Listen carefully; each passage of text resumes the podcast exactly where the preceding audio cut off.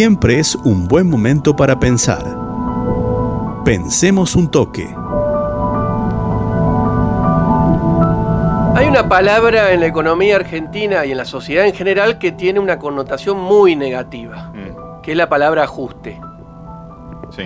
Y que sor- para sorpresa, esta semana eh, estuvo, y ya venía por lo bajo, venía, venía haciéndose mención al ajuste, al ajuste, estuvo puesta esta semana eh, la palabra ajuste en boca de referentes del propio gobierno y de referentes de peso del propio gobierno.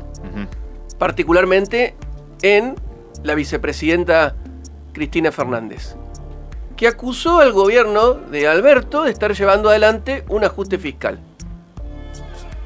Y eso, eso a mí me generó sorpresa eso, eh, particularmente me generó sorpresa, porque son acusaciones que habitualmente se le hacen a los gobiernos eh, de corte peronista, a, lo- a los gobiernos eh, del kirchnerismo se le hacen desde sectores como el trotskismo y no dentro de las filas del propio gobierno, que está mostrando a las claras una diferencia respecto a las visiones económicas que debe llevar adelante el país. En la carta que Cristina le escribe a Alberto Fernández después de la disputa ya explícita entre los dos que se conoció la semana pasada, el viernes de la semana pasada, señala lo siguiente, Cristina. Dice, señalé que se estaba llevando a cabo una política de ajuste fiscal equivocada, dice en un pasaje de la carta, y que eso ha provocado, eh, o ha sido algo que ha ocasionado la derrota electoral en las pasos del Frente de Todos. A su vez también Fernanda Vallejo, que, quien es economista, y pasamos los audios, que se- esos polémicos audios de Fernanda Vallejo haciendo referencia al presidente y al ministro de, de Economía, Martín Guzmán, acusó a Guzmán de ser un ortodoxo. Cuando dice que Guzmán es un neo-keynesiano, lo está acusando de ser un ortodoxo. Y todo esto ha sobrevolado y se le ha puesto un rótulo a, a, eh, Martín Guzmán, que vos siempre me lo, me lo mencionás, que es el rótulo de ser fiscalista. Bien, estamos ante un ministro ajustador, estamos ante un ministro fiscalista, como le, eh, le achaca una parte del frente de todos, aquel más vinculado al kirchnerismo. Guzmán estuvo en eh, AM750, en la radio que retransmite nuestra señal de Al Toque Radio, en una entrevista con Víctor Hugo Morales dijo lo siguiente. Y dijo, lo siguiente es que Cristina está equivocada. A ver, lo escuchamos. Hay una tendencia a asociar la eh, bandera de reducción de los déficits fiscales con la derecha. Bueno, eso está mal. Eso está mal.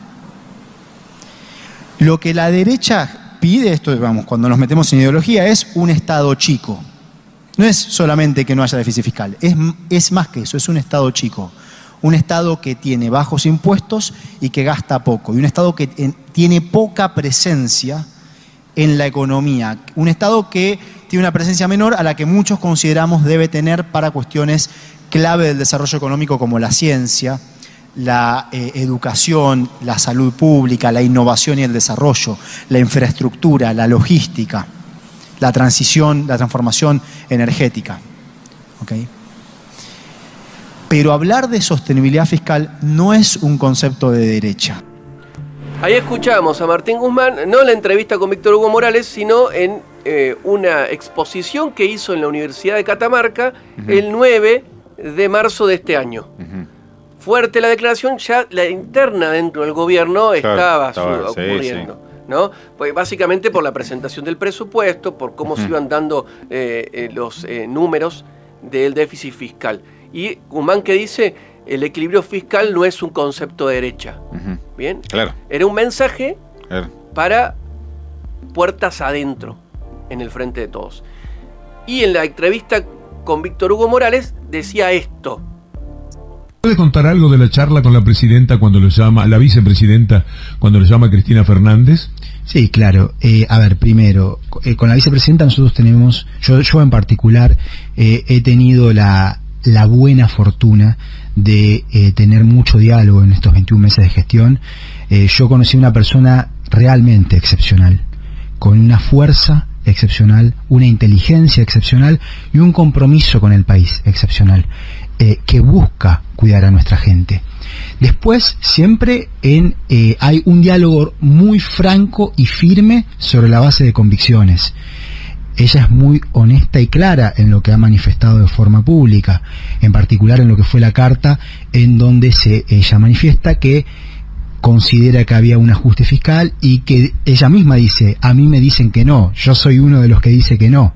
¿Sí? Y la realidad es que en la Argentina ha habido una política fiscal expansiva.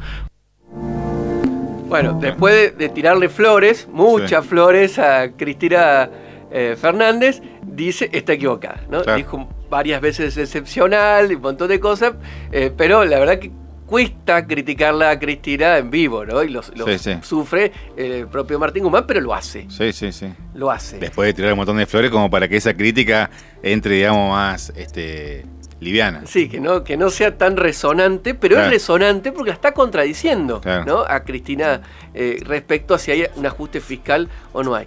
¿no? Yo me quedo con esto. Sí. De que tener equilibrio fiscal no es ser de derecha. Que en definitiva es eso lo que se está un poco marcándole. Es decir, a Guzmán le dicen, pará, vos estás buscando el equilibrio fiscal. Ahora, ¿cómo se puede conseguir el equilibrio fiscal? Se puede conseguir cobrando más impuestos. Bien.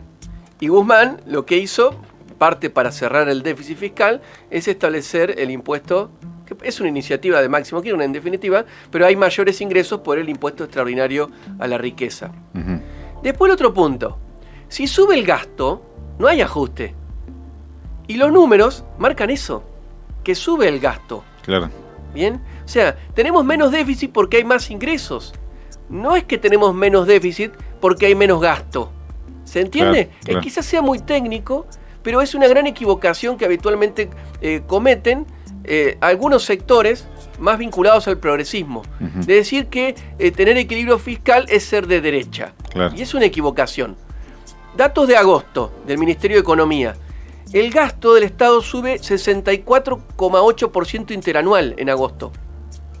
Bien, es decir, muy por encima de la inflación. Es una fuerte suba en el gasto del Estado. Y si excluimos el gasto COVID, sube 87% el gasto del Estado en términos interanuales en el mes de agosto. ¿Y por qué cae el déficit? Porque sube la recaudación. Claro. ¿Queda claro? Lo que pasa que, a ver, a mí me parece, más allá de todas estas cuestiones que, está bien y, se entiende y la explica muy bien, yo creo que en lo político, el kirchnerismo, digamos, la, la, corriente del cristianismo, está intentando buscar una explicación a la derrota electoral y la está intentando buscar en un lugar que posiblemente no es el adecuado. Yo, digamos, simplemente veo que hubo dos años de crisis eh, acentuada, digamos, que ya venía del macrismo, pero hubo dos años de crisis acentuada por la pandemia. Y eso, digamos, detonó todo. Y, o sea, y también me parece que no está bueno que el, el propio kirchnerismo puerta adentro no contemple esta situación excepcional en la pandemia, porque eso fue lo, lo, que detonó toda eh, esta discusión. Yo tengo otra teoría, ahora te mm. la voy a compartir, de por qué está pasando esto. Lo que tiene Guzmán, sacamos la palabra ajuste, que yo mm. creo que es una palabra que está, como comencé, el pensemos un toque, que tiene una fuerte connotación negativa. Ahora, lo que está tratando y sacó la palabra ajuste y la acabó por alinear. Está tratando de alinear las principales variables macroeconómicas. Guzmán yo creo que es el que tiene un plan claro, mm. ¿no? Como ministro de Economía. Es decir, no hay ajuste porque los ajustes en Argentina son de, devaluación, de disminución del gasto y de suba las tarifas. Nada de todo eso ha sucedido. Las subas de las tarifas han sido muy por debajo de la inflación. ¿Hay un programa de ajuste? Sí, hay un programa de ajuste y está vigente desde diciembre de 2019. Que está pidiendo qué, qué está pensando ese programa de ajuste y qué, quiere. Quiere estabilizar la macro. O sea, es imposible un país que crezca o un Estado que se haga robusto con un déficit fiscal de 7 puntos del PBI. Es imposible. Eh, es imposible pensar que vamos a tener una moneda fuerte, que es lo que necesita tener un Estado fuerte, con déficit fiscal en forma sostenida en el tiempo. Es imposible pensar que vamos a tener un Estado fuerte un Estado presente con eh, super, eh, déficit en las cuentas externas, del sector externo. Eso no puede suceder. Y Guzmán lo sabe y lo tiene claro. Una parte del gobierno lo tiene claro. que hace falta tener una moneda. No podemos financiar el déficit eh, con emisión monetaria de forma recurrente porque no tenemos acceso al crédito tampoco. Y no vamos a tener acceso al crédito si vivimos permanentemente en déficit fiscal. Mm. Yo creo que en el fondo no es que le están buscando una explicación del sector de Cristina a la derrota electoral. Yo creo que por los antecedentes de los gobiernos de Cristina, eh, lo que están pretendiendo es tratar de administrar la economía sin tener en cuenta las restricciones. Hay restricciones en economía. Hay un principio en economía que es el principio de la escasez. Y me parece que ese principio no puede dejarse de lado. Y en Argentina no hay dólares. No hay dólares. Y Argentina no tiene una moneda, prácticamente. O sea, hoy el peso es algo muy imperfecto que llamamos moneda. Pero ante un descontrol en el gasto del Estado, un descontrol en el déficit del Estado, sabemos lo que pasa. ¿A dónde van a parar esos pesos que sirven para financiar el déficit fiscal cuando es está fuera de control? O sea, Guzmán eh, lo acusan de fiscalista, pero va a tener 3 puntos del PIB de déficit este año y el año que viene también. ¿Bien? O sea, no digo el déficit cero porque son políticas que han fallado siempre. Ahora, lo que sí debemos tener un horizonte hacia dónde va la macroeconomía y eso me parece importante y eso me parece que es algo que nunca ha tenido el ala eh, de economistas más ligados a Cristina. Yo creo que hay una nostalgia por la elección de cómo se levantó la elección del 2019, en la que el, el Frente de Todos, en ese momento era el, el Frente para la Victoria, perdió la elección con De Narváez, no sé si recordás. 2009. 2009. Y que se levantó en la elección eh, Sí. general para presidente. eh, fue, una, o sea, fue un cambio de escenario político. ¿A fuerza de qué? De atrasar el tipo de cambio, de consumir dólares y de darle al gasto público. Y una cuestión sentimental también no podemos Y una o- cuestión obviar la, la muerte de Néstor. Es, es una nostalgia, ¿no? Claro. Es una nostalgia de, de- no sé, o sea, no de la muerte de Néstor, por supuesto, una nostalgia de ese periodo en el que se le dio a todo. Se dio, se dio y en 2011 terminamos con el cepo cambiario. Sí. Yo ¿No? te quiero hacer una pregunta, pero de, de- terminar con la idea ahí, pero te- tengo ahí una pregunta. Dale, dale, dale. No, no. y, y cierro, y cerramos el Pensemos un toque, Digo, dale. por ahí es una, una ucronía, ¿no? Pensar en, en algo que no pasó. Pero para vos, ¿esta discusión se hubiera dado igual, esta interna, sin pandemia? Yo creo que sí. Ajá. Yo creo que sí, y, y de hecho, ¿por qué? Porque la, una frase de campaña de Alberto Fernández fue la de poner plata en el bolsillo de la gente. Bien, Eh, una promesa de campaña fue esa y yo creo que eso nunca estaban dadas esas condiciones. ¿no? Eh, y te lo he compartido, de hecho escribí algo respecto a eso y, Sí. y lo escribí en, en 2019, en diciembre de 2019, y le puse de título a la columna eh, Los bolsillos tendrán que esperar. Porque en. Argentina no hay dólares. Y Argentina cuando, cuando se pone plata para el consumo, cuando empieza a crecer, empieza a demandar muchos dólares porque aumentan muchísimo las importaciones. Y las importaciones hay que pagarlas en dólares. Y inmediatamente caemos en lo que los economistas llamamos la restricción externa. Decir, eh, dejamos, eh, pasamos a importar mucho más de lo que exportamos. Y eso hace que nos quedemos sin dólares en las reservas del Banco Central, sumado al endeudamiento externo. Todas esas condiciones han estado dadas en el país desde que asumió Alberto Fernández. Ujú. Es decir, endeudamiento externo en dólares muy fuerte y falta de dólares en el Banco Central.